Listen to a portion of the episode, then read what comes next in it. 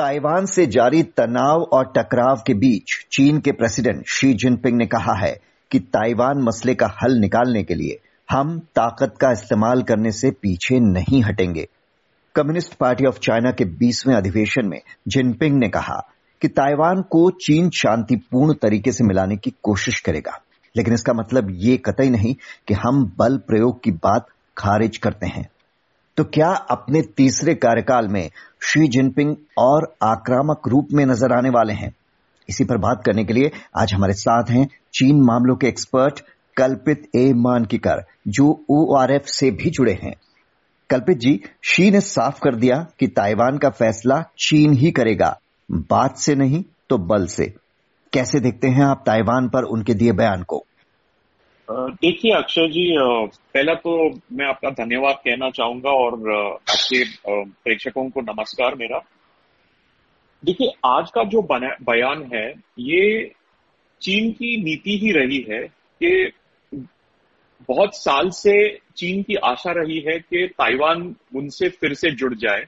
मगर अब ऐसा लग रहा है कि ताइवान में जो एक आइडेंटिटी का जो एक, जो प्रभाव है मतलब बहुत लोग अपने आप को ताइवानीज के हिसाब से देखते हैं और वो अपने आप को चीनी कंसिडर नहीं करते हैं। तो ये जो पॉपुलेशन है, ये जो संख्या बारी है, ये बहुत बढ़ गई है। तो ये एक बहुत बहुत बड़ा एक रोड ब्लॉक हो गया है चीन के लिए। इसलिए अब चीन ये बोल रहा है कि देखिए, आप शांति प्रिय रूप से आएँगे हमारे साथ जुड़ जाएँगे या हम बलपूर्वक आपको हासिल कर लेंगे। तो ये इसमें से कोई आ, मतलब इसमें से कोई आ, कोई नई बात नहीं है। मगर ये आ, कहना ये कहना बहुत आसान है। आ, हम ये देख चुके हैं कि रशिया ने ऐसी ही कार्रवाई की है यूक्रेन के ऊपर। और रशिया का जो रिवर्स हुआ है, पहले पहले माना जाता था कि एक बहुत ही कम समय में रशिया यूक्रेन के ऊपर कब्जा कर लेगा, मगर ऐसा हुआ नहीं है। इसलिए अगर मतलब चीन को भी काफ़ी एक दिक्कत होगी, क्योंकि ताइवान पे कूच करने की इतनी ये इतना इजी नहीं है। हम्म। लेकिन ताइवान पर जो तेवर उनके दिखे शी जिनपिंग के। वो क्या इशारा कर रहे हैं? क्या रूस यूक्रेन के बाद एक और जंग की तरफ़ बढ़ रही है दुनिया? या जैसा आप कह रहे हैं कि जैसे रूस ने यूक्रेन पर हमला करने के बाद अपना हाथ जलाया तो चीन भी ताइवान के बारे में ऐसा कुछ करने से पहले सौ बार सोचेगा। देखिए, चीन देखिए मैं कोई जोशी नहीं हूँ, मगर शी जिनपिंग का यही रवैया रहा है ट्वेंटी नाइनटीन में वो एक डेलीगेशन से मिले थे एक ताइवानीज डेलीगेशन से मिले थे। हम्म। तो उन्होंने एक बयान दिया था कि ये जो चीन ये जो ताइवान चीन का मसला है ये मैं ये जेनरेशन में मतलब मेरे कार्यकाल में जेनरेशन का जो अर्थ होता है चाइनीज़ में वो है कार्यकाल। तो उन्होंने बोला था कि ये मैं मेरे कार्यकाल में हल कर लूँगा। अब ये कौन सी दिशा लेता है ये आ, काफ़ी सारे आ, आ, काफ़ी सारे फैक्टर्स है वो इसके ऊपर डिपेंड करता है। क्योंकि देखिए शी जिनपिंग बोलते हैं कि मेरा एक लॉन्ग टर्म प्रोग्राम है। चाइना का मतलब चाइना एक विकसित देश है और ये विकसित देश अब उन जगहों को हासिल करना चाहता है जो मतलब उन, उनसे ब्रेक अवे हुए हैं। तो हम्म। ये काफ़ी सारी इंटरनल पॉलिटिक्स का भी एक प्रयास है कि फ्यूचर पाँच सालों में क्या क्या होता है। तो ये इसके ऊपर भी निर्भर होता है। लेकिन पिछले कुछ समय से जो तनाव हम देख रहे हैं इनके बीच अगस्त में हमने देखा जब अमेरिकी संसद की स्पीकर नैन्सी पेलोसी ताइवान गई थी तो चीन कितना भड़क गया था। अब शी ने फिर कहा है कि दुनिया के बड़े देश जो हैं, उनसे जो लगातार हमें चुनौतियाँ मिल रही हैं, उनकी धमकियों के मद्देनजर चीन को अपनी सैन्य शक्ति और मज़बूत करनी होगी। तो अगर उनका ये बयान देखें तो किस ओर इशारा है उनका? किस ओर बढ़ते दिख रहे हैं हालात? देखिए ये जो नैन्सी पेलोसी का जो दौरा था चीन का ताइवान का तो ये अभी इसमें काफ़ी सारे दिलचस्प चीज़ें हैं। जब से प्रेसिडेंट ट्रंप का कार्यकाल शुरू हुआ अमेरिका में तो हम्म।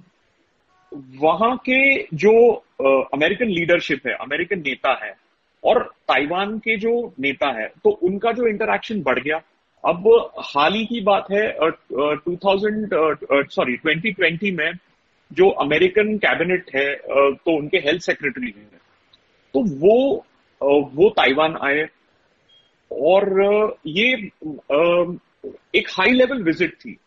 तो ये एक ये एक विज़िट ने एक नया प्रेसिडेंट कायम किया कि अमेरिकन लीडरशिप और ताइवानीज लीडरशिप के बीच में एक डायलॉग होने लगा। ऐसा देखिए, ये चीन का एक, ये है। तो चीन को ऐसा लगने लगा कि देखिए अमेरिका ताइवान को वेपन्स भी दे रहा है और वहाँ के लीडर्स यहाँ पे आ रहे हैं और ये फॉलो अप हुआ है नैन्सी पेलोसी के विज़िट से और काफ़ी सारे अमेरिकन सेनेटर्स हैं, वो भी आ रहे हैं यहाँ पे। तो धीरे धीरे धीरे धीरे करके ये जो एक ताइवान में जो अलगाववाद है तो इसको बढ़ावा मिल रहा है और अगर चीन इसे नहीं रोक लेगा तो अगर ताइवान ने इंडिपेंडेंस डिक्लेयर कर दिया तो क्या? तो इसके वजह से चीन ने भी अभी एक रवैया अपना दिया है कि देखिए, ये आप एक रेड लाइन है, ये आप इसको क्रॉस न कीजिए।